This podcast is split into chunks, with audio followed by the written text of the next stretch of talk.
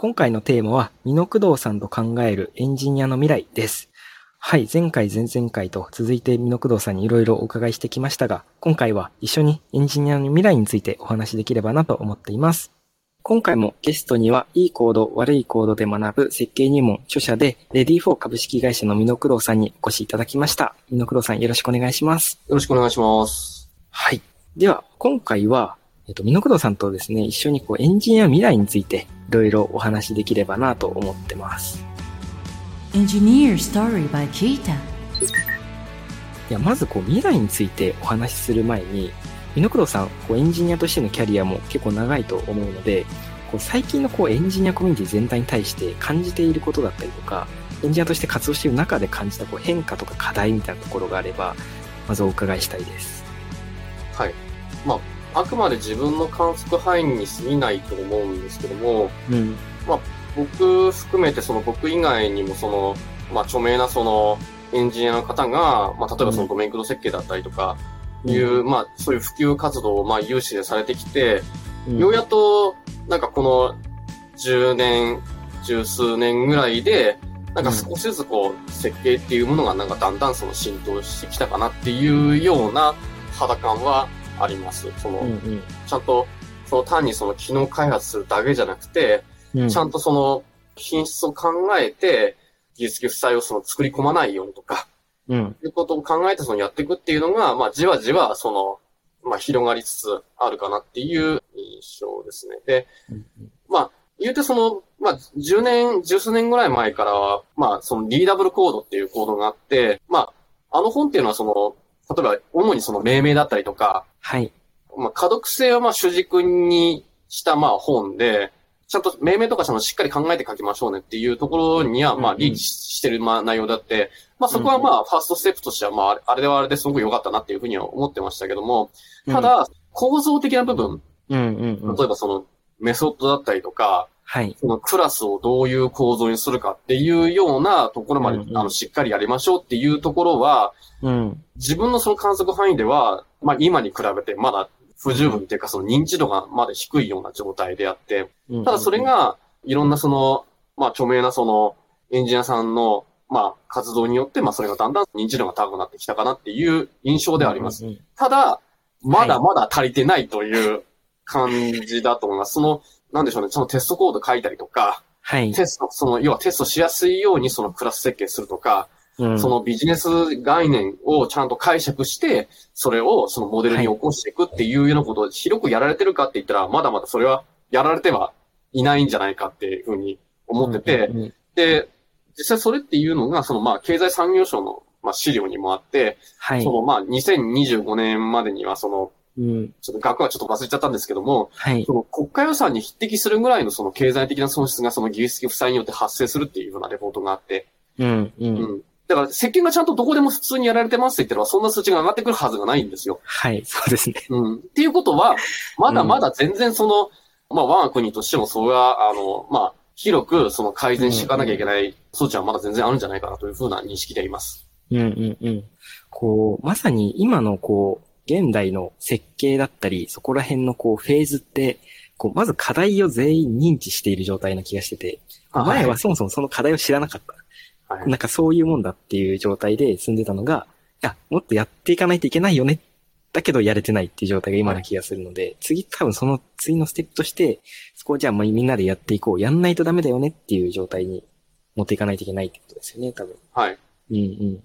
そこでぜひこう、あの未来について、いろいろお伺いしたいなと思うんですけど、はい、まさにそういう設計のところももちろんそうだと思うんですけど、こうエンジニアを取り巻く環境ってどんどん変わってきていると思うんですよね。はい、最近ってこう性的な、こうリンター的なところもすごい賢くなってきていたりしますし、はい、あとは GitHub コーパイロットみたいな、まあ、そういうツールとかも出てきていたりするので、まあ、コードを書くこと自体が、まあ、どんどん効率化されていったりとか、こうちょっと言い方あれですけど、適当に書いても綺麗なコードにどんどん直していってくれるような仕組みってどんどんできているので、はい、なんかそこをこうしっかり考えていくっていうよりも、やっぱりこう何を作っていくかみたいなところに、最近ってエンジニア自体時間使うようになってきている気はするんですよね。はい、だその中で、こう、なんですかね、ただプログラミングをするだけではない、こう他のこう変わらないエンジニアの価値って何なんだろうっていうのは結構僕も何なんだろうなって日々考えることがあって、こうエンジニアだからこそ、はい、まあ人だからこそできることとか、まあ今後、まあバズワード的なところで言うと エーアイ みたいなのも最近よく言われたりすると思うんですけど、はい、そういうのにはこう奪われない、自分たちだからこそ発揮できる価値って何なのかってところをぜひ二工藤さんのご意見を伺いたいなと思ってます。まあなんかこう、うん、難しい話ですけども、はい、結局そのエンジニアの未来っていうか、うん、まあ未来何が起こるかってちょっとわからないっていうところがあったりとかするので、はい、トレンドも、はい、その何が口に来るかっていうのを予測できない、そういう不確実性っていうのもあって、はい、それどうなっていくんだろうとか、そのなんか急になんかあるその技術がなんか出てきて、うん、なんかそれが結構そのなんでしょう、働き方のそのイノベーションを起こしたりとか、今までのそのやり方をそのなんか全然変えてしまうっていうこともあったりとかするので、うん、一概にじゃあ未来、我々のその未来をなんかこう、未来でどう考えればいいんだろうっていうところにすごくこう、僕としてもすごく言及しづらい部分はちょっとまああるんですけども、うんうん、まあ自分のその考えるところだと、はい、なんでしょうね。やっぱりこう、ソフトウェア、工学的なその基礎の部分っていうか、学術的な基礎の部分っていうところは、うん、あの、基礎っていうのはあんまりその変わらないから、そこを大事にしていくっていうか、そこを深く学んでいく必要はあるんじゃないかなって思ってます。で、なんでそんなこと言うかっていうと、うん、結局その、例えば、その、フロントのフレームワーク知識ってものすごくこう、日進月歩で、うんうん、すぐにこう、フロントの技術って結構その陳腐化しやすい。はい。だから、その、せっかく覚えたもの、せっかく実装するために覚えた知識っていうのが、うん、まあ、古くて、その、まあ、使い物にならなくなってしまう。まあ、全然使い物にならなくなってるわけじゃなくて、もちろんフロントをどういうふうにして、なんか、こう、実装していけないんだろうっていうような、その共通的な、その、スキルとか知識っていうのはもちろん残っていくと思うんですけども、はい。フレームワーク特定のその知識っていうのは、まあ、ある種その、まあ、陳腐化次第、その、まあ、捨て去らなきゃいけないっていうところがあったりとかして、うん。うん、どうしてもこう、寿命としては長くないっていう、まあそういう欠点はありますよと。うんうんうん。まあただ、エンジニアの生存戦略的ななんかこう話し方にちょっとなってしまうと思うんですけども、はい。結局そのソフトウェアで解決したいことって一体何なのっていうようなところっていうのは、うん、それはソフトウェアっていうものがその登場して以来、それは僕は何も変わってないと思っていて、うんうんうん。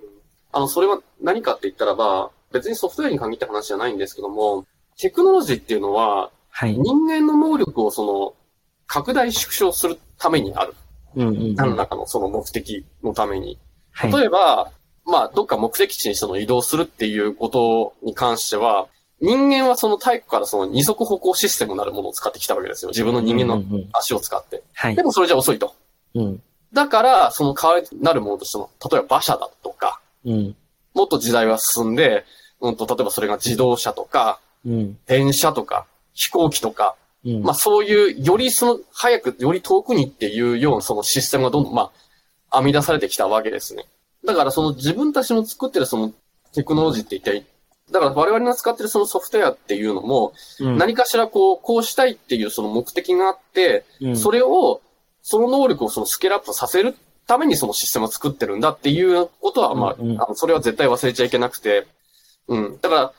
例えばその商品のその売り買いにしても、うん、その昔からその実際にその人と対面してなんかこう現場でそのお金を渡して物をやり取りしてっていうことをやってきましたけども、うん、でもそれはそのまあ Amazon さんとかその楽天さんに代表されるように、うん、それをあのウェブシステム上でそれをできるっていうふうなシステムにすることによってわざわざ対面しなくても家にいながらでもなんか商品を注文するっていうことが実現できてるわけですよ。うん、だからこそそのビジネスを理解する必要があって、うんうんそれを、じゃあどうやったらその目的を達成するために自分たち の, の強みだったり能力を拡大できるんだろうっていうようなところをちゃんと着目して、そのためにはじゃあどういうふうなテクノロジーって使えるんですかって、そこに着目して技術を学んでいく姿勢っていうのがすごく大事だと思います。うんうん、だから、そこさえ忘れなければ、今現状のその世の中ではどういうことが求められててっていうようなことをちゃんと着目すれば、うん、じゃあそこの目的を早く達成するための技術って一体何なんだろうっていうようなところを自分で調べて、うんうん、自分でその、そこに足りないその知識っていうのを自分で調べて学んだりとかって、そういう歩みをその知識を深めたりとかっていうような歩みを進めることができると思うんですよね。うんうん、だから、そこを軸にしていけば、そのなんか、ちょっとキャリア的な話になっちゃうんですけども、次一体何のフレームワーク技術を学べばいいんだろうだったりとか、うんうん、あの、そういう迷いっていうのは低減できるんじゃないかなっていうふうに思いますし、これからのそのエンジニアリングの、エンジニアのその未来どうなんだろうっていうのも、うん、あの、まあ、僕が今言ったように、その、自分たちが一体どういうその能力を拡大させていきたいんだろう、どういう目的を早く達成するためにどういう技術が使えるんだろうっていうようなところをまあ考える契機にはなるんじゃないかなというふうに思います。うんうんうん、今こう現れてどんどんこう使いやすくなっていってるものってこういわゆるそのコードをどう書くかとかそういう実際に何かを作るタイミング、はい、具体化されたタイミングすごいまあその部分は効率化されていってると思うんですけど。やっぱそもそも何を作るのかとか、何を達成するためにどういう技術を採用するのかは、やっぱりこう人間である、まあ僕たちエンジニアだからこそ、まあできるところ。はい。だからこそこう、そこをちゃんと考えながらいろいろキャッチアップして勉強していって、いろんなものを使ってみるってところがまあ大事っていうことですね。はい。でちょっと話題変えさせていただくんですけど、はい今のこうエンジニアのこうまあコミュニティって言っちゃうんですけど、今のこう アイティー 産業ってまあ過去のこうエンジニアの人たちのまあ知識の発信だったりとか作ってきた新しい発明っていうところによって作られてきていると思うんですよね。はい。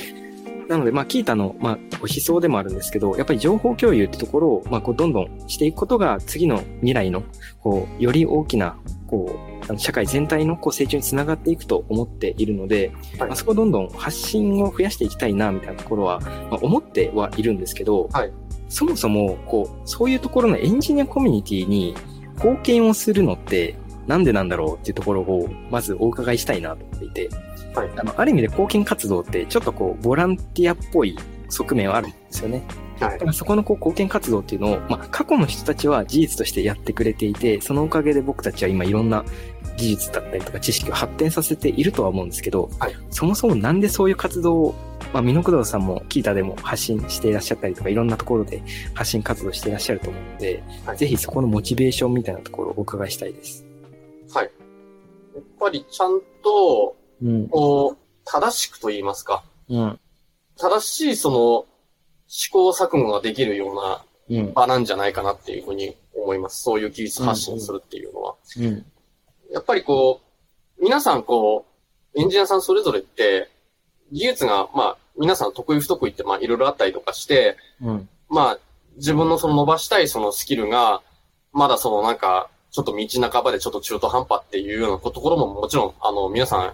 あったりとかすると思うんですよね。うん、そういう時にじゃあその自分たちのその技術でより自分がその持っている技術だったりとか、そのどう伸ばせばいいんだろうとか、うん、いうようなところっていうのは、それはやっぱりこう何かしらこうただそのあの仕事やってればいいとか、うん、会社から言われたことをこうやればいいっていうことだけでは僕は伸ばせないと思います。やっぱそれっていうのは試行錯誤が必要だと思ってて、うん、やっぱりこの自分がそのトライしてみたいその技術だったり手法があったりとかして。うんうん自分はこういうことをやってみたとか、うん、それによってその得られたその結果ってこうだったみたいな感じのところを、はい、ちゃんとその自分で考えて、うん、ちゃんとそれをちゃんと言葉に表して、その発表してフィードバックを受けるって、しかもそれ会社以外の、うんうん、自分のその会社以外の人たちのそのエンジニアの目に触れられて、そのフィードバックを受けるっていうのは、それはあの、なんだろう、その、自分ってどんなフィードバックを受けるんだろうっていうようなことも考えて、いろいろこう悩んだりとかすると思うんですよね。もちろん周りからどんな、例えばそのキータさんで記事書くにしても、周りからどんな反応が来るんだろうみたいな感じで悩ましい部分もあったりとかして、はい、結構その、どういうふうにしたらこう自分の意図をその、自分がこういうふうに試しました、自分はこういう解釈ですっていうようなことをどうやったらその誤解なく、はい、その人に伝えられるかっていうようなところをいろいろこう考えて頭使って試さなきゃいけないっていうところが、あの、うんうん、あったりとかします。うんうん、で、ここで大事なのが、やっぱり人間って分かってることだけをその言葉として表現できる。自分が分かってないことってそもそもなんか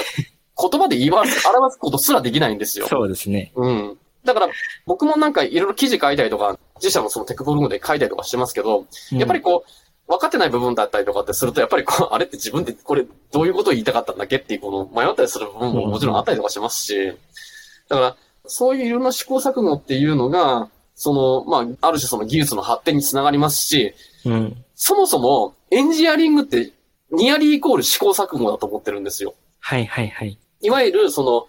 ビジネス的にこういうその実現したいことがあって、うん、じゃあそのためにその技術をどういうふうにして使うか、うん、いろんな手法はあるけども、どれを使ったら一番妥当かなとかっていうようなところを考えて取捨選択していくっていうような行為そのものなので、うんうんうん、そういう試行錯誤するためにそのあれこれ考えたりとか試行錯誤すること自体が、うん、なんていうかこうエンジニアとしてのそのなんていうかこう筋力をつける。はい。要は、スポーツ選手にしたら普通に、そのなんていうかこう、基礎的な筋力って必要じゃないですか。うんうんうん、はい。それと同じように、そのエンジニアが、そのエンジニアが足るべきっていうか、エンジニアリングしていくためには、うんうんはい、基礎としてまず試行錯誤するっていう、そういう脳の、うん、脳の筋力って言い方するのもちょっとおかしいんですけども、はい。基礎力を身につけるためには、やっぱりその試行錯誤ってすごくあの、うんうん、大事だと思います。で、それが、もちろんその自社の中だけのその、なんか記事として書き起こしてっていうことももちろんできると思うんですけども、はい。それだと、結構そのやっぱりこう、ある種ちょっとエコーチェンバー効果が働いてしまうっていうか、はい。要はその同じようなその技術だけ持ってる人だけで、なんかそういうなんかこう、話が進んじゃったりとかして、いまいちこう、なんていうかこう、例えばそれが良くない古いその技術を使ったりとかしたら、そのブラッシュアップだったりとか、はいはいはいはい、フィードバックっていうのは十分に、まあなされないと思うんですよね。うん、それがちゃんとパブリックないろんなあのエンジニアさんのその、目に触れられるようなところで、そのいろんなその反応を伺ったりとか、うん、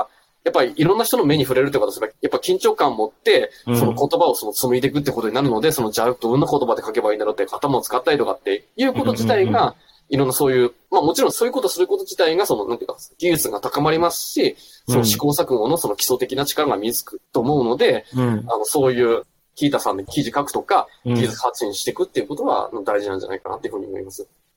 なるほど。こう、アウトプットってところを周りの人のためにっていう側面もちろんあるとは思うんですけど、どっちかっていうと、こう、エンジニアとしての、こう、はい、もうなりわいとして、そのアウトプットっていうのが、まあ、プロセスにこう入っているっていうような感じなんですかね。その試行錯誤っていうスキルを身につけていくために、まあ、アウトプットするし、まあ、それ自体が新しいインプットにも、自分のインプットにもなっていくしっていう。で、その取り組みをしていく中で、まあ、お互いに成長し合って、まあ、ここまで今エンジニアリングっていうのも発展してきているみたいな感じなんですかね。はい、だと思います。うんうん。ありがとうございます。では最後にですね、あの、リスナーの皆さんに、猪工藤さんから、あの、メッセージあればいただければなと思うんですが、いかがでしょう？はい。あのー、まあ、エンジニアリングってすごくこう、広いんで、その、うん、いろんなその技術に触れてみたものの、その、自分ってその、何者なんだろうみたいな、何者になれるんだろうみたいな感じで、あの、すごく迷いがあるエンジニアさんもすごく多いと思うんですよ。うん、僕は僕でそのなんか、アーキテクトっていうような、はっきりとした形として、まあそこに向かってまあ走ってはい、行ってはいますけども、うん、そうじゃなくて、じゃあ自分は一体どこに向かって突き進んでいけばいいんだろうっていうのに関してやっぱりこう迷いがあったりとかする部分も当然あると思います。で、そこっていうのもやっぱりこう、わからないにはわからないなりに言葉として表現するっていうのはすごく大事なことなので、うん、やっぱりこう、それはなんかこう自分のその、ノートにその書いてまとめるでも、まあもちろんそれでもいいと思いますし、うん、外に対してその技術発信しようとして、書いてるうちに、だんだん考えが整理されてきて、自分でやっぱこういうのが向いてるんじゃないかっていうふうに、まあ分かってする、くるような部分もあったりとかすると。で、繰り返し、あの、技術発信していると、やっぱり見てくれる人っていると思うんですよ、世の中に。うん、まあ、僕の場合はまさしくそうであって、まあ、ツイッターでその、ずっとその設計とかそのリファクタリングのことをずっとその、まあ、ツイートしてたから、まあ、なんかうちに来ないかみたいな感じの声がかかって、まあ転職の契機になったりもしましたし、うん、そのツイッターでその風刺動画を作ってたっていうことが契機になって、まあその良い行動悪い行動で学ぶ設計入門というその本を書くきっかけにもなったわけですよね。うん、だから何かしら発信してると、かなり見る人がいるわけなんで、うん、なんかそういうつながりから自分のその、なんていうかこうキャリアをその変える、なんかまあそれは大小ともかくとして、いろいろこう、自分のキャリアにものすごく影響があると思うんですよ。だからそういう面で、その、やっぱりこう、どんなちっちゃいところでもその発信していったりとか、それに伴ってその技術発信、その試行錯誤したりとかってするのは、その、今言ったように、エンジニアリングとしてのその基礎力がつくとか、うん、それからその自分のそのキャリアは一体どっちに向けばいいんだろうっていうことを整理につながったりとか、あわよくはそのなんていうかこう、その誰かが見てくれて、それが自分のその大きなそのキャリアの展開につながるっていうことにつながっていくと思いますんで、なんかこういうことも書いちゃったら、なんかまさかい飛んできちゃったらどうしようなんてちょっと心配な部分もあるかもしれませんけども、そこは勇気を持って、一歩踏み出すことで、なんか、また新しく世界が変わっていくんじゃないかなと思いますので、例えばそのキータさんとかでその技術発信していくとか、うん、そういうことをお勧めしたいと思います。はい。六道さんさんかいにわたりありがとうございました。はい。はい。ぜひですね、機会あったらまたお待ちしております。あ、楽しかったです。ありがとうございます。はい、ありがとうございました。